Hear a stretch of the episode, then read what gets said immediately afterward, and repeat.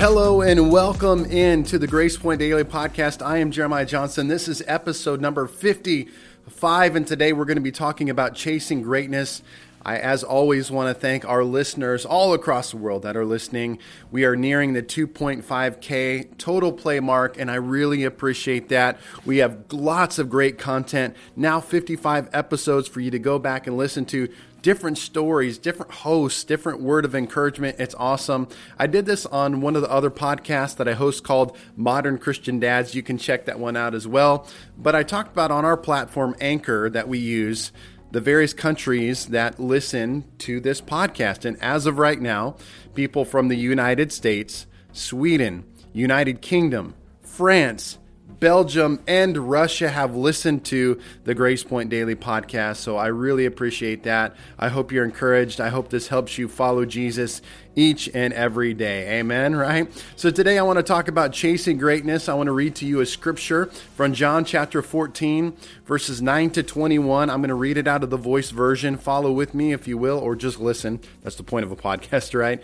Jesus to Philip said, I have lived with you all this time, and you still don't know who I am. If you have seen me, you have seen the Father. How can you keep asking to see the Father? Don't you believe me when I say I abide in the Father and the Father dwells in me? I'm not making this up as I go along. The Father has given me these truths that I've been speaking to you, and He empowers all my actions. Accept these truths. I am in the Father, and the Father is in me. If you have trouble believing based on my words, believe because of the things I have done. I tell you the truth. Whoever believes in me will be able to do what I have done, but they will do even greater things because I will return to be with the Father. Whatever you ask for in my name, I will do it so that the Father will get glory from my Son. Let me say it again. If you ask for anything in my name, I will do it. And so today, I want to talk about chasing greatness because when I, that's one of those scriptures I remember reading when I first became a follower of Jesus, and I still read today, and it gets me so excited, it gets me pumped up. I'm like, God, I want to do great things for you. But the question is, how? How do I do? How do I become great for you, Jesus? And so today, this is not a self help, self motivation. You can go to Tony Robbins and other people for that. But today, I want to talk about chasing the greatness of God in your life. And the reality is, whether we are a Jesus follower or not, we love to watch greatness, don't we? We all love to watch great things. I'm a sports guy. I talk about it all the time. Nothing better than watching LeBron, Kevin Durant, Steph Curry at the peak of their game to just to watch greatness unfold, whether it's a musician or an actor or I went and saw the Captain Marvel. That was man, that was a great movie, right? But hopefully, we've all desired to achieve greatness and we're seeking to achieve greatness in our own lives. And here's what I want to encourage you with today on this podcast is Jesus said, "We are destined for greatness. You are." And again, this isn't self-help mumbo jumbo, but God says in his word John chapter 14 that you are destined for greatness.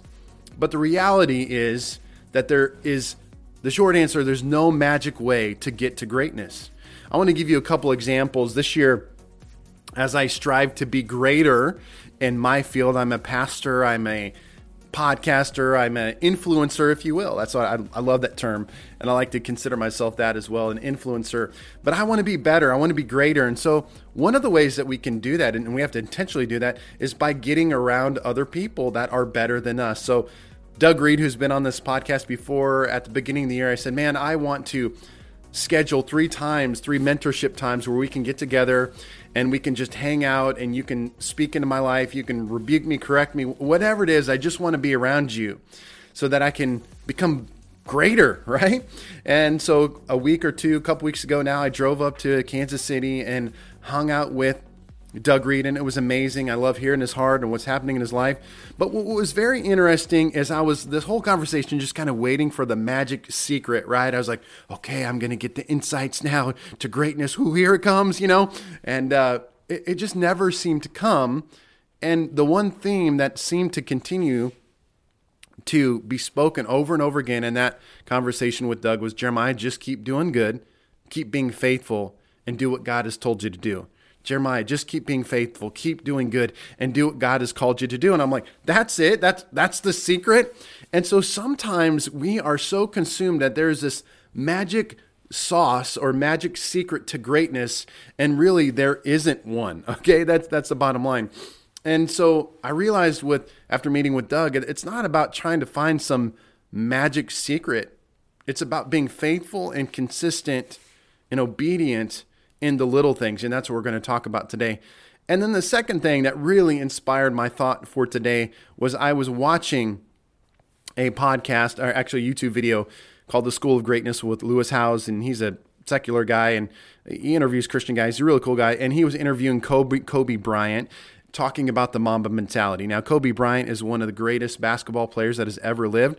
I don't believe he's the GOAT, uh, but he is great. Five time NBA champion. And so he sits down with Kobe Bryant, and Kobe Bryant was known as the Mamba, the Black Mamba in his playing days. And that, what that simply meant was that he had a, a, killer instinct. He was not afraid to shoot, he wasn't afraid to take the last shot. He was always aggressive. And so, where did this mentality, how was it cultivated? How was it developed? How did, beca- how did he become such a great basketball player? And that was the goal of Lewis as he was sitting down, is trying to get in Kobe's brain and figuring this out. And as I watched some of this video, here's some of the takeaways, some things that he said verbatim, but some things that I took away that I thought were interesting. The first thing that he talked about was that number one is that I just worked harder than everyone else. Kobe Bryant, his he is a son of a professional NBA player. He grew up in Italy, speaking fluent Italian. His dad played in Italy, and that's how he grew up. And then he transitioned back to Philadelphia, and uh, so he went to a basketball camp and he started playing with these other kids and you know being an african american that the son of an nba player in italy he was kind of looked down upon because these other inner city african american kids were like you're not legit. You're not real etc all these kind of things. And when he started off playing as a young high schooler he wasn't very good. He talked about in his first game he scored zero points. And he came away from that game with two things that he realized. Number one, he said what was a, an amazing moment in his life is after that game of scoring zero points, his father came up to him and said, "Listen, I whether you ever score any points or not, I love you. I love you." And I really want to make that clear at the top of everything that I'm going to say in the next few minutes is that our Christianity is not a points based system. It's not like we're trying to I'm trying to score more points than you. God loves us no matter what. No matter how, no matter how many points I score, God loves you, He cares about you, and He has greatness for your life. Amen. But number two, he realized that if I'm going to become great, I'm going to have to work extremely hard. And so he began to develop patterns and began to play and shoot and practice more than everyone else, which led to greatness. You know, sometimes we are just existing in our Christianity, we're never developing intentionally developing a greater spiritual life. And then we wonder, why aren't we doing greater things for God? So it's not that we have to work harder in our Christianity, but if we begin to do work harder at doing the fundamentals of our faith, we will see greater things God doing in our life. The second thing was he realized that he had to develop a plan that won't happen overnight. So in this game, he scores zero points and he realizes, wow, all these basketball players are way better than I am. And I can't just you know, it's not like after the game I can go shoot for two hours and all of a sudden I'm going to magically be better. I'm going to have to systematically, I'm going to have to develop a plan of how I'm going to be better. So he said, you know, I began to shoot jump shots. I began to shoot free throws. I began to do these fundamental things. And in the next two years, I was the best basketball player in the state. And he did achieve that goal. He talked about, you know, when other people played five hours a week, I played two hours a day. And he said, I wasn't better than everyone else. I just practiced more. Now, again, I want you to be very careful because I'm not talking about works based faith in this podcast. But if you're going to be greater, if you're going to do the greater things that Jesus has in store for you, you're going to have to practice the fundamentals of your faith more. And if you do them more than uh, than other followers of Christ, you will potentially see God do greater things in you because you're just simply p- practicing the fundamental things that Jesus wants for you in your faith. And then the other thing he said, the other kids began to rely too much on their athleticism and didn't develop their game. What's scary in this passage, I didn't read the whole passage, John chapter 14, but he said we're going to do greater things, and those greater things will be done as we are filled, baptized in the power of the Holy Spirit. Because he's like, listen, I'm leaving, but I'm not going to leave you as an orphan. I'm sending the Holy Spirit to empower you, to fill you, and to baptize you to do these great things that I am telling you that I want to do in your life. And we, in our Christianity, sometimes we just simply rely too much on our flesh, on our own effort, and our own energy rather than the Holy Spirit, Holy Spirit working in our lives to help us accomplish all the things that God has to do. And simply at the end of the conversation, Kobe Bryant said, Listen, it's just simply about the fundamentals. It's about the fundamentals. So today, I want to talk about the fundamentals of our faith, which will put us on a path to greatness. If you are a follower of Christ, have been a follower of Christ for a long time, you're probably going to listen to this and be like, Oh, this is so boring. Like, oh, I've heard this a billion times before. Listen, I'm talking about layups, I'm talking about free throws, I'm talking about doing the fundamental of our things, which put us on a path to greatness. All right. Here's the first one. It's going to be completely radical. Ready? Ready? Ready? Prayer. prayer. If we are going to do John chapter 14, 12 stuff, we are going to have to be praying constantly and consistently. I looked up a bunch of versions in this particular verse. 1 Thessalonians 5, 17 says, pray constantly. Be unceasing and persistent in prayer. Pray without ceasing. And another version said, Make your life a prayer. You know what's interesting is that I have never met anyone who has done great things for Jesus that said, Jeremiah, the one thing that is not really important to following Jesus is prayer. Have you, wouldn't that be crazy if someone actually said that to you? If they were like, you know, hey, the, the secret to doing great things for Jesus is not praying. That's ridiculous because we see the life of Jesus that he lived a consistent, persistent, unceasing life of prayer. And that was the secret to his greatness. Do you want to be great for Jesus? Do you want to do great things? Do you want a John chapter 14, 12 lifestyle? Then you have to pray consistently. It's fundamental. It's hard. We don't always feel like it. We don't always want to do it. We're busy. We have to be disciplined. But I want to challenge you to go back to the funda- simple fundamental of having a consistent, persistent, unceasing life of prayer and it will you will be amazed if you just simply pray more you will have a great life for Jesus and I know, again, I'm not talking about work, works-based religion, points, etc. But I bet you if I sat down with someone who prayed 10 hours a week, and then I sat down with someone who prayed one hour a week, who would be more likely or probable to tell me that God is doing great things in their life? I would be willing to bet that the person who prays more sees more of God in their life. Amen make a lifestyle of prayer. Make your your life a prayer. Number 2, and these are simple. Reading his word. Ephesians chapter 6 verse 17 says take the helmet of salvation, the sword of the spirit which is the word of God. Another version says take the helmet of salvation and the sword of the spirit which is the word of God. Another another version, the sword of the spirit which is the word of God. Another version says I'm just giving you just lots of examples, okay? Uh, and take the mighty razor sharp spirit sword of the spoken word of God. That Greek word sword uh, is machaira, and I don't know if I'm pronouncing that correct. I did take Greek in college, but uh, was a razor sharp Roman sword used in close combat. And this whole passage, Ephesians chapter 6, is talking about the full armor of God that we, every day as believers, that we should put on this armor of God because guess what? Every day, every single day is a battle. We are in a battle. I was talking to my daughter about this other day, you know, and uh, uh, not totally relative to this scripture, but encouraging her, hey, you know, Jesus has won the victory. He's won the war, but every day we have to battle. We have to fight in our faith. And the only way that we can win the daily battles of our spiritual life is constantly, consistently, and always carrying the sword of the Spirit, which is the Word of God. It has to be in our life. I was joking last night. I did do this teaching last night in a little bit different form, this a little bit shorter, but I was joking with our audience last night and I said, How many of you wear underwear? Right?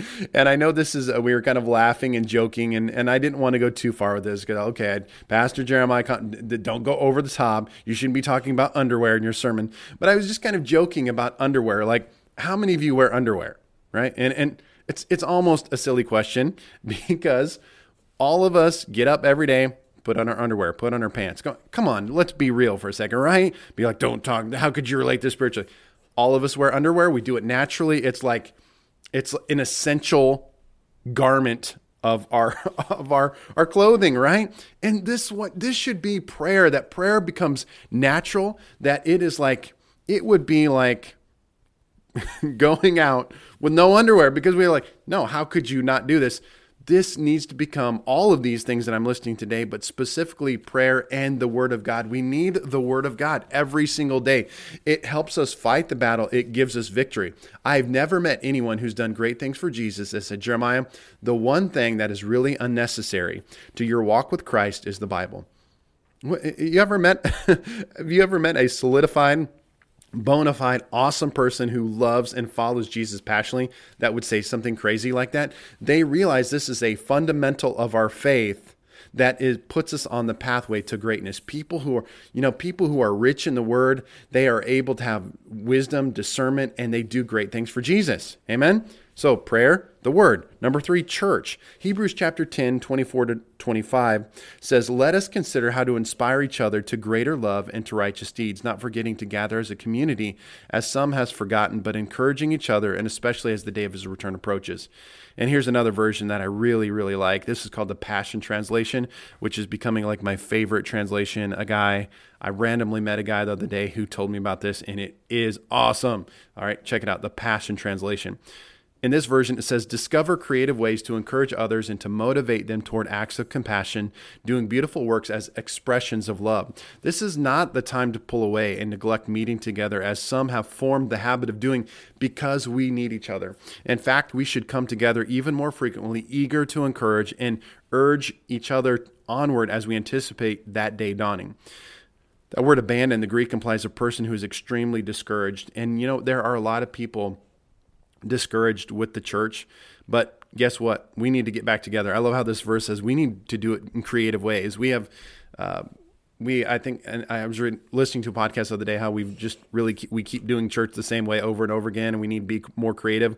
But you know, church, what this is supposed to do, what is supposed to happen in church as we gather as the church, is we're supposed to motivate each other toward doing great things for God doing this version said doing beautiful works expressing the love of christ. It's not a time to pull away and neglect meeting together. You know it's so sad that a lot of people have this mentality and this mindset that is like you know i don't i don't really go to church or they just go to church every once in a while. Statistics say people go to church three times a month. It's not time to pull away. It's not time to neglect gathering together because it, it, it is so vital. It's where we become powerful. And, and, and again, if we are doing this right, it's where we're motivated, it's where we're encouraged, it's where we're blessed, it's where we're lifted up. Amen? So listen, I've never, I keep saying this phrase over and over again. I've never met anyone who's done great things for God that said, Jeremiah, the one thing that is really not that important as a Christian is going to church. Right? All right. So we got praying which we need to establish as a fundamental of our faith. We have the Word of God, the sword of the Spirit. We have the life of the church because we are the church. Number four, this fundamental of serving. You know, Mark chapter 10, verse 45 says, For even the Son of Man did not come expecting to be served, but everyone, but to, ser- to serve everyone and to give his life as the ransom price in exchange for the salvation of many. There is a phrase I encourage you never to use. All right, listen. All right, there's a phrase I hope that you never utter eh, out of your mouth. And if you do catch yourself, and I want you to think about it and really think about what you're saying. But there's this phrase, and I'm sure pastors would put this on their top 10 list of most disliked phrases that they've ever heard is, I'm just not being fed, right? I'm just not being fed. What a phrase. And here I want to, because I, I'm sure we've maybe all have said that before, but there's a couple of things that I really believe is at the heart of that statement. And listen to me for a second. Here's the first thing when people say that phrase, I'm not being fed, that's a very selfish phrase. I mean that that that means Christianity is all about that's a very all about you phrase, which Christianity ha- is nothing about you. It's all about serving and giving your life to Jesus as a ransom and a price in exchange for what he has given you, right? But here's what I think people are meaning when they say uh, as at the heart of that is number 1 when you when people say that, here's what I believe. Number 1 that God is calling you to or away from something. When you begin to feel that, if you've ever felt that before or you're feeling that right now, you know what probably is really happening is that God is actually calling you to something.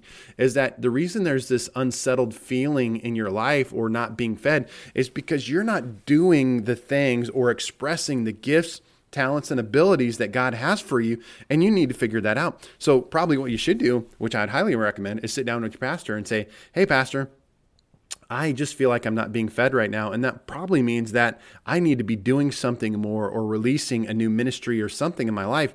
Help me process that, this out. Or, you know, it means that God could be, could be calling you or shifting you away from something to something brand new. So when you start thinking that or that phrase pops in your head, know that that's not really what, probably what you're really trying to, you're thinking. It's rather God's calling you to or away from something. And secondly, you're not serving people if you if you really mean that phrase, then you're not serving people, and your Christianity is completely revolved around you. Because uh, my going to church is not to get fed. It, it, that that is not the purpose. The purpose is to encourage, to inspire, to pray for one another, to love one another. And at no point do I walk in with that mentality of saying I need something. Rather, flip that script in your life. Take on the mentality that when you go to church, when you're gathering, I'm not just talking about Sunday morning, small groups special events, outreaches, you walk into that saying, you know what?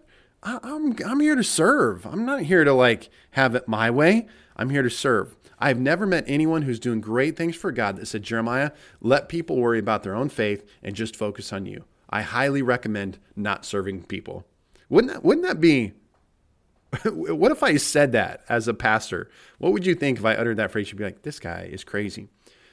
Jesus did not come to be served, but to serve. It's a fundamental of our faith. If we do these fundamentals consistently, faithfully, unceasingly, persistently, we will do great things for God and it'll put us on that path of greatness. Here's the last thing, give you a thought, and we're going to close up. Number five is giving. Matthew 6 21 says, For where your treasure is, there your heart, your wishes, your desires, that on which your life centers will be also. Where your treasure is, your heart will be also. And one other verse, uh, translation, for your heart will always pursue what you value as you treasure. What do you what what do you value as your treasure? What's the most important thing in your life right now? Now, hopefully, for followers of Christ, we'll see, you know, man, my life, it's all about Jesus. Jesus is the center. Israel Houghton, Houghton sang it. Jesus be the center of it all. Jesus be the center of it all. Right? Jesus, it's all about you, my time, energy, effort, money, skills. I'm challenging you to make a fundamental part of your faith giving your time, energy, effort, and money and skills to doing great things for God, to God's church, God's people, and the work of God. You will be blessed and God will take you to greater heights and greater levels. I guarantee it. If you do all these fundamentals of faith. And they're not they're not extravagant. They're not right? This is not secret sauce stuff here. This is not this is not hidden knowledge but they're fundamentals of our faith. This is this is this will put us on a pathway to become spiritual kobe bryants. Great for jesus right? Listen i've never met anyone who's done great things for god that said jeremiah the whole giving thing totally overrated. You'd be much wiser to use all of your money on the things that you want and need in life. Man church god has called us to great things He's called us to greatness. If you do these things more, you will do more and greater things for Jesus in your life. Let's chase greatness. Let's chase the great things of God, right? I mean, life is fun. There's a lot of things in life that we can invest our time, energy, and effort into. But let's all together, as the church, chase the greatness of God in our lives, our families, our home, our relationships, our churches. Amen. God bless you. Thank you for listening to the Grace Point Daily Podcast. I will talk to you later.